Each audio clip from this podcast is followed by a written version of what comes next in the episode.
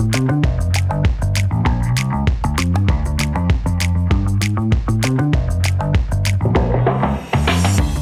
back. Hey! This is another edition of Thinking Like a Lawyer. I'm Joe Patrice from Above the Law. That was Kathryn Rubino, who, you know, eh, that actually also fit. from above the law. also above the law, but that fit this time. Did it? Because, yeah. Uh, because I, I reworked my opening to get around that. I like that you're accommodating me and I can continue I to am. do what I do. I am. Honestly, it took you long enough, Joe. This has been going on for like three years now. yeah i have uh i've given up on life anyway uh so uh we're also Chris you Williams. heard uh, chris williams there we are all from above the law and we're here to do our weekly show where we talk about the big stories in law of the week that was We're also joined by an additional co-host Oh. today. Uh, my daughter Frankie Larue uh, is ill, so Oh. I know, poor Bubba, but uh, is not interested in being far enough away from me at the moment. I would Uh, imagine. yeah, baby's first cold, so No. you know Aw. we're gonna we're gonna literally baby her through this. But if you hear the noises of a child, you're correct. Okay. Mhm. all right So i should have found like a baby horn or something there So- Small but anyway this small talk time uh My baby's sick, and there you go. That's what's going on with me. yeah so you've got to jump the gun on small talk on baby talk uh yeah no uh so from oh no, no, it yeah. could it could have been uh, if it, this was just like a little bit later, it could have been small tot. Oh, well, it's a nice snowy day here. We- We've got snow still falling, so it's been uh, a nice day of. Uh, it's been a picturesque day outside. How about there that? you go. Do you have to do much outside, or can you just look at it through the window? Oh, I just prefer to look at it if I can. Well, I know you prefer everyone. I guess some people maybe are outdoorsy. Yeah. Well, I mean, look, it's it's not enough to go sledding or anything, but it's you know gentle falling, whatever. uh, so yeah, that that's more or less what's been up with me, and uh, yeah. Chris, what's up with you? Oh, there was a Martin Luther King Day. Oh yeah. yeah. I I went out for to do a um a day of service, um help clean up a park. Also Oh, very showed up an hour late, so I did no cleaning up. But but you get credit for it. well, you know, I, I feel like Martin would appreciate. You know, he he I'm pretty sure he's run on CP time a couple of times. But yeah, we uh watched some um videos of listening to him speaking about Mhm. um the need for economic redistribution and you know just the stuff that people usually leave off after the you know yeah. Those are the quotes that you don't hear as much in a rundown of Fortune 500 companies talking about how much they appreciate the day. right right Economic It's like they just- redistribution, yeah. yeah once once they hear um beyond uh what what what is the exact wording not on the character creed fitness Oh, of the uh, judge a not not based on the color of their skin, Skin, but but not but the content of their character. yeah, there we go. There we go. See i'm so focused on the other part of his body of work i forget this the little See, quick I- tagline. I will say I evoke the content of their character thing a lot whenever conservatives uh, start talking about how they need viewpoint. Uh, that- Diversity. That, they're victims of viewpoint discrimination, that colleges need to hire more of them because it's viewpoint discrimination. And I'm like, you know, it, Quite literally the point. it, it- the, the content of your character, it, the, you're being judged on content. That actually is kind of what he was after there. So you don't you don't get like a, a workaround. That's that's it right there.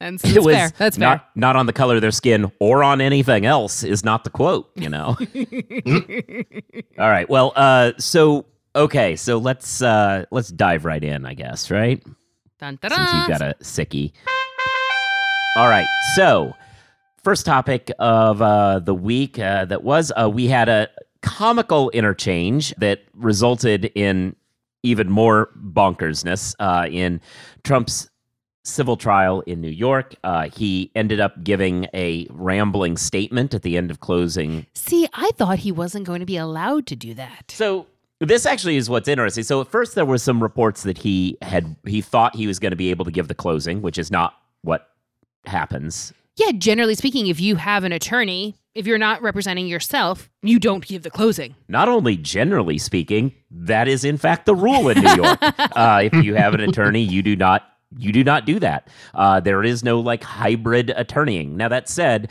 are you Justice Engoron- suggesting trump broke a law broke a rule Oh, Well, so it is a rule. You Uh, don't that break them if they don't apply to you, Chris. when when this all Thank you. started. You know, when this started coming to light, the discussion was that he wanted to give this speech, and like, well, the, you know, the, he doesn't have a right to do that. The ju- uh, Justice En- Arthur Engoron decided he would allow Trump to talk. Now, the reason for that is, even though it's against the rule, Bench the trial. judge the judge has some discretion. It is a bench trial, so there's no jurors to sway with this sort of uh, nonsense.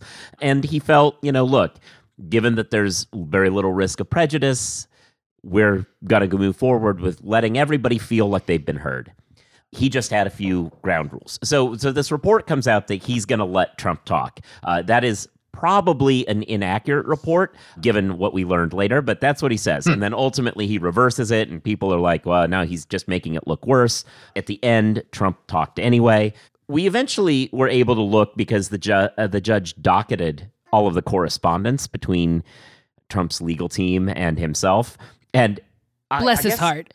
it's it's like watching a reasonable man slowly undone by his his own good deeds you know like y- you see he, he jumps in and is like you know what? This is totally against the rules but why not? Let's say you, we just have a few ground rules like you, Yes, if you're going to get I up and do your closing remarks you can't you know you can't talk about things that aren't in evidence. You can't start making wild conjectures about other stuff. You can't uh, start talking about you know attacking the people. I mean personal attacks and stuff like that you know the rules that not just would apply to this exception but apply to the lawyers who give closing arguments in a case like this is not new he just demanded that trump agree by a certain date that they would follow those rules. And then he stipulated that if Trump were to give a speech, he would be asked on the record at the time to clarify that he was going to abide by those rules. That's it. That's the those are the requirements.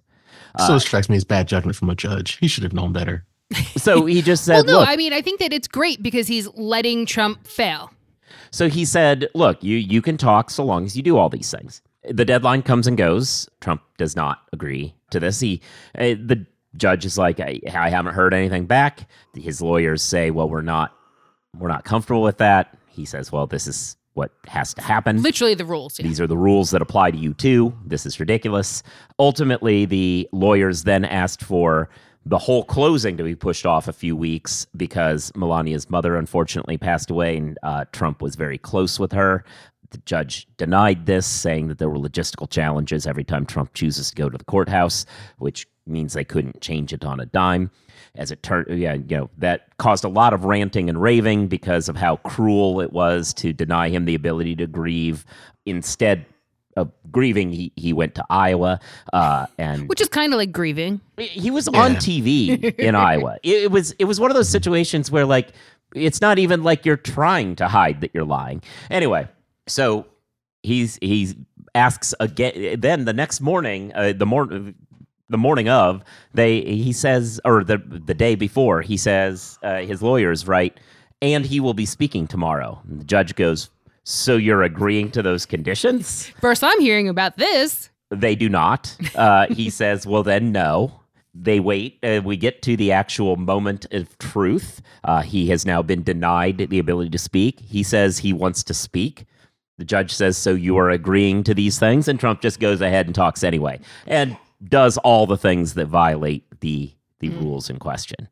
Uh, So I guess the question is the judge uh, a lot of people thought you know he's being gamed by not being by you know thinking that this is all going to work out. I actually think that he handled it pretty well. It's not like he gave permission and then took it away. He he had a he had a plan and uh it just didn't work. A- Again, I think that this only works because it's a bench trial. Yeah Obviously, I don't think that it would have been a consideration at all had it been a jury trial.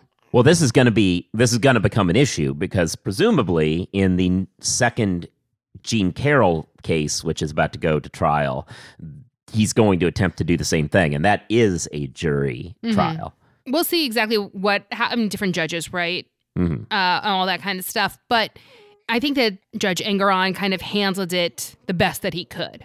Yeah, the slow unraveling of a reasonable man. I- and like the, the part that gets me about it is also like so so there's a bit of um 80s real estate, you know, winning through intimidation nonsense where he's you know, I've asked for permission. I'm just going to do it anyway. Kind of. I, I'm going to dic- I'm going to declare that I'm talking tomorrow. Uh, you also actually another interesting thing about this is when you read the emails uh, from Chris Kise to uh, the judge, it becomes clear at a certain point. And I mean, I don't know, but I challenge anyone else to tell me this is wrong. It becomes clear at a certain point that Chris Kise is no longer writing the emails. That in fact Trump has written the email. Were they in all dictated it. Caps? It's they're not in all caps. Was it the word bigly? It what no, it, like, they don't go that far, but the cadence is different, the ver- vocabulary is different. Like absolutely juvenile sentences start getting written, and I'm like, there aren't judges who write like that, you know. Um, Lawyers, yeah. or lawyers who write like that. I was like, there is no way. I think one of the lines in one of the eventual angry emails is, "You're denying my client the uh, the opportunity to talk about the stuff that must be talked about." And I'm like, there is no, there is no Chris goddamn Kise did lawyer on earth who wrote that sentence. You know Yeah.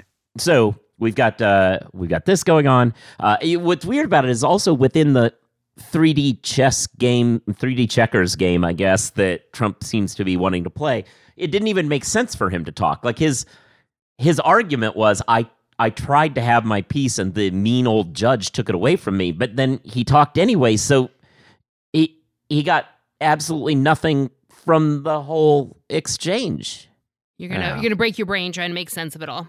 I don't know. It's just uh, it, it's very interesting from a league from a trial perspective. Uh, the complete lawlessness that this descended into, and like, what, what do you do? Also, like you you can't just order the bailiff to go grab the grab the defendant and put them in con- jail for contempt because the Secret Service is there. Uh, like, what is the what is the Yeah. protocol? I'll tell you the if he tries this with the the Carroll case, though, it's a little bit different. Like state, whatever. He tries this with the Carroll case. uh, Judge Kaplan could easily say, "Oh, well, it works out. We have individual detain detention cells right off the side of my chambers. he won't be put into any extra risk. You can all just stay there with him." I, I would uh, not They're put not that gonna. past Do, him. he's not gonna do that. I would not put, in particular, I would not put that past him if this. I wonder if you could put money on that, whether or not he'll be jailed in contempt during any of his various legal. Yeah, I don't know, but like, What do you think the odds of that are? Dur- in one of them, not even just the Carroll one, but in any of them, that he'll be placed in jail. I don't know. I, you know, I think that's the only one where I could see it, because everybody else has all sorts of issues where, like, oh, well, you can't put a former president in, you know, Gen Pop. Uh, You can't put a man child in the corner. I mean, yeah, like you, you can't just like have him in in the tombs or whatever, right? Uh, but you could absolutely. Those, uh, I mean, anybody who's been to the federal courthouse in New York, like they have a fully functional jail cell off the side of the the chambers because that's where people are held before their trial before they come into the hearing, and that's a perfectly safe place to keep a former president on ice until he chooses to agree. I don't know. McDermott, Will and Emery is Vault's number one law firm for associate satisfaction three years running. Why? Because they're doing big law better. At McDermott, you define what your success looks like. They help you achieve it. McDermott's award winning professional development program and hands on mentorship propel you toward your goals, while the industry leading wellness benefits help you feel your best so you can do your best. Want to see how your life could be better at McDermott?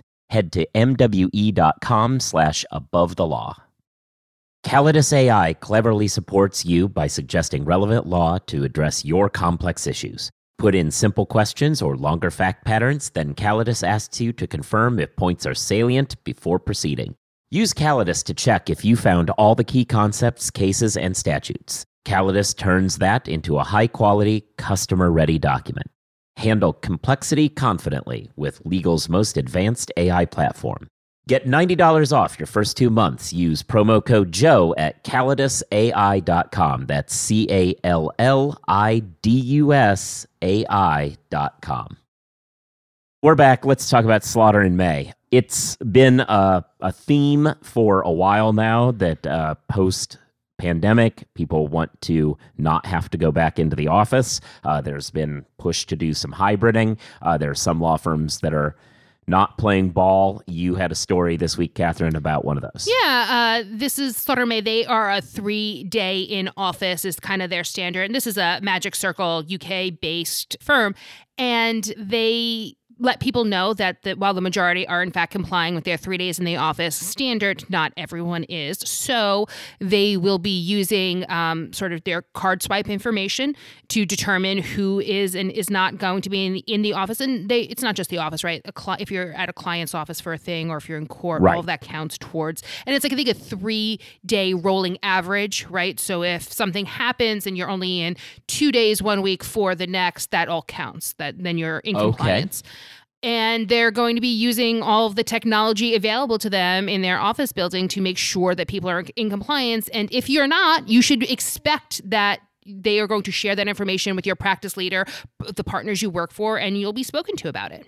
yeah I think it's interesting because I think that Slaughter and May didn't have to tell people, right? Like Mhm. you should presume, all you out there, if you're in big law and your firm has a policy, you should presume they're doing this because they have the information and they don't have to tell you. yeah They don't. What, what what privacy right do you have? You don't know. There's you, they absolutely have access to this information. They are absolutely using this information. yeah Uh, it good for good for Slaughter and May for letting people know that yes, this yeah. is about to be a problem if you're not in compliance. It's better than some firms that we're hearing about who have even stricter policies. Some are four day in office policies, and they're just you know docking your bonus as a result. You know, uh, at least they're giving everyone a heads up in this instance. Do you think there's something British about how they went about doing it? Like, was this polite uh, warning really just a Yeah. really British threat?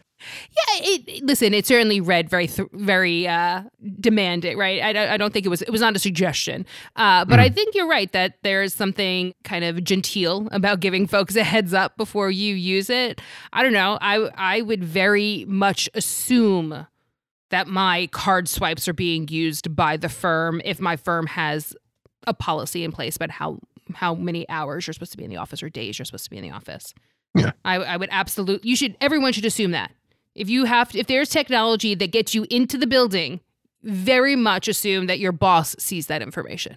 Oh yeah, or or at least can. Uh, Like the the one thing in your favor is that a lot of lawyers are busy doing other things and don't have time to babysit. But if they if they do have some time to ba- to bill to whatever the code number is for babysitting the associates, uh, they will be looking. at. Or more to the point that some partner feels like somebody's getting away with something and tasks their admin with doing Oh, it. yeah, yeah, or you know somebody in the some office at the at the firm for doing this, which is probably worse because they don't have the same sympathies necessarily for Yeah. associates that No, it's unfortunate. It's unfortunate because we do have so much. We had so many advances in like hybrid technology and so on. I actually did read last week uh, a report from some other publication covering law, and I don't remember which one it was, but there was some movement apparently this year in some firms moving towards hoteling. Obviously, we talked a lot about throughout the year the big law firms who doubled down on their leases and got even more office space, even though we live in a world where we could work yeah like hybrid. law firms I think were the number one corporate leaseholders in in New York last yeah, year. Yeah, and I think I think Paul Weiss's new office is like the biggest Yep. corp, uh, commercial real estate deal of the year or something like that. But I did see some uh, some news that there was some move towards hoteling on the part of firms a little bit further down the the AmLaw list, and th- that's encouraging because, of course, you can provide better for your clients. We don't have a ton of overhead, and we have the technology to avoid a lot of that. And so, you know, get a smaller office, have people hotel their their space. You help everybody out. Anyway, Hey, Gee, what's up? Just having some lunch, Conrad. Hey, Gee, do you see that billboard out there? Oh, you mean that guy out there in the gray suit? Yeah, the gray suit guy. There's uh, all those beautiful, rich, leather bound books in the background. That is exactly the one. That's JD McGuffin at Law. He'll fight for you! I bet you he has got so many years of experience. Like decades and decades. And I bet, Gee, I bet he even went to a law school. Are you a lawyer? Do you suffer from dull marketing and a lack of positioning in a crowded legal marketplace? Sit down with Guy and Conrad for Lunch Hour Legal Marketing on the Legal Talk Network, available wherever podcasts are found.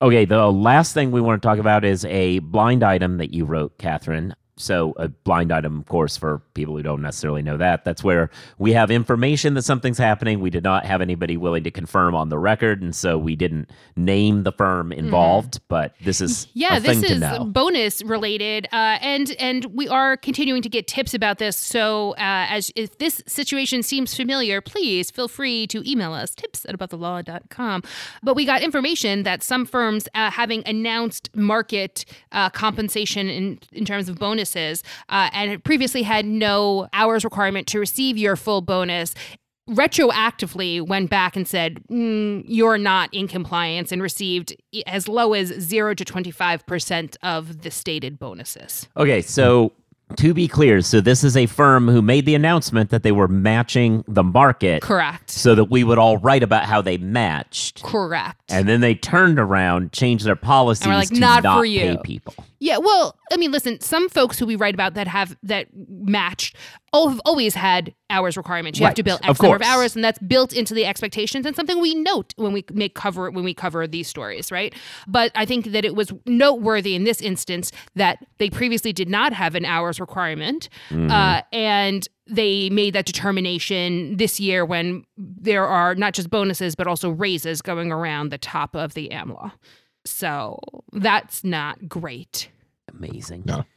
Yeah, like you, you can't do that retroactively. Like if you want to set a new hours requirement, you, you- say, Pe- people do. Has this happened often in the past? A few times, I actually, when I was writing the story, I linked to a couple of instances where it had kind of come out after the fact Mm-hmm. uh, that not everyone, and listen, of course, not everyone, even the whatever most generous firm you can think of, if somebody, you know, is on the brink of getting fired, they probably aren't getting their full bonus, right? If they're, they're, perform- if they're legitimate performance issues, that's true. But when you're talking about not the exception that doesn't get their full bonus, but rather a new policy where large chunks of folks are not getting their full bonus, then I think we've got a real problem. yeah, yeah, no, that makes sense. The point of an hours requirement is to say, here's our expectation. If you meet it, you get something. So when you don't tell them what that is until after the fact, it actually defeats the whole purpose of the carrot and stick. You know? Mm-hmm. well, I mean, right. it has it is has just a stick. The, yeah, it has the effect of of of saving money in the current year you announce it, and as a going forward measure, uh, certainly as the full carrot and stick. Yeah, I mean, oh, yeah, sure, but that's why you don't do it retroactively. Like you, you don't get the, you, you just, It's pretty you're shitty. just cheap. Yeah. Yeah. Yes. Well, again, is why I- think it's not coincidental that it happened in a year when raises were also announced, and in a, year where I think the raises were very much unexpected.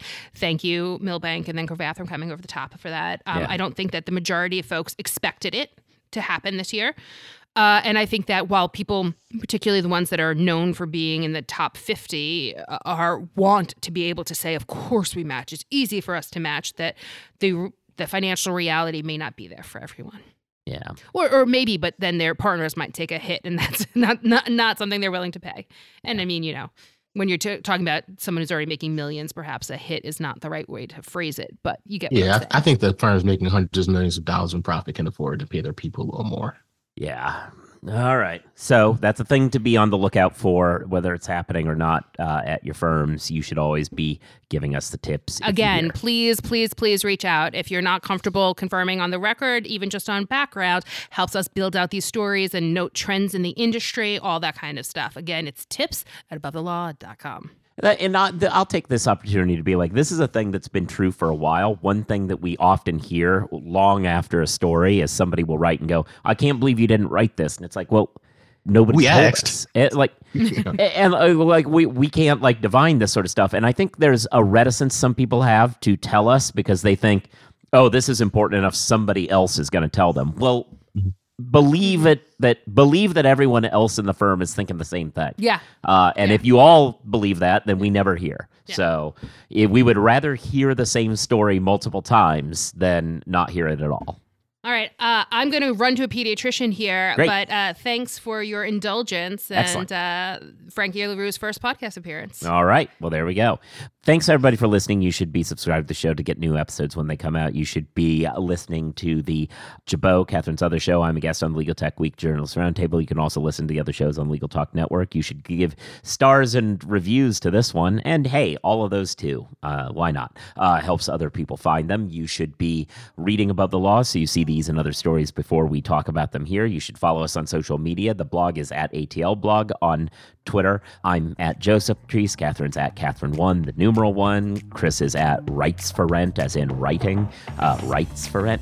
We're also on Blue Sky. Everybody's kind of the same, except I'm Joe Patrice over there because I got that handle first.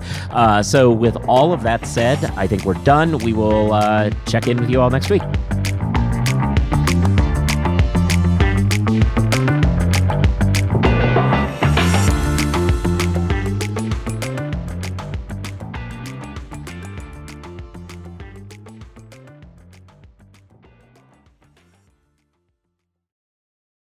If you're a lawyer running a solo or small firm and you're looking for other lawyers to talk through issues you're currently facing in your practice, join the Unbillable Hours Community Roundtable, a free virtual event on the third Thursday of every month.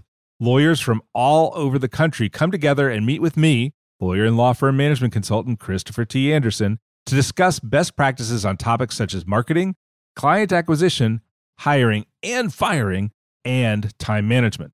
The conversation is free to join, but requires a simple reservation. The link to RSVP can be found on the Unbillable Hour page at LegalTalkNetwork.com. We'll see you there.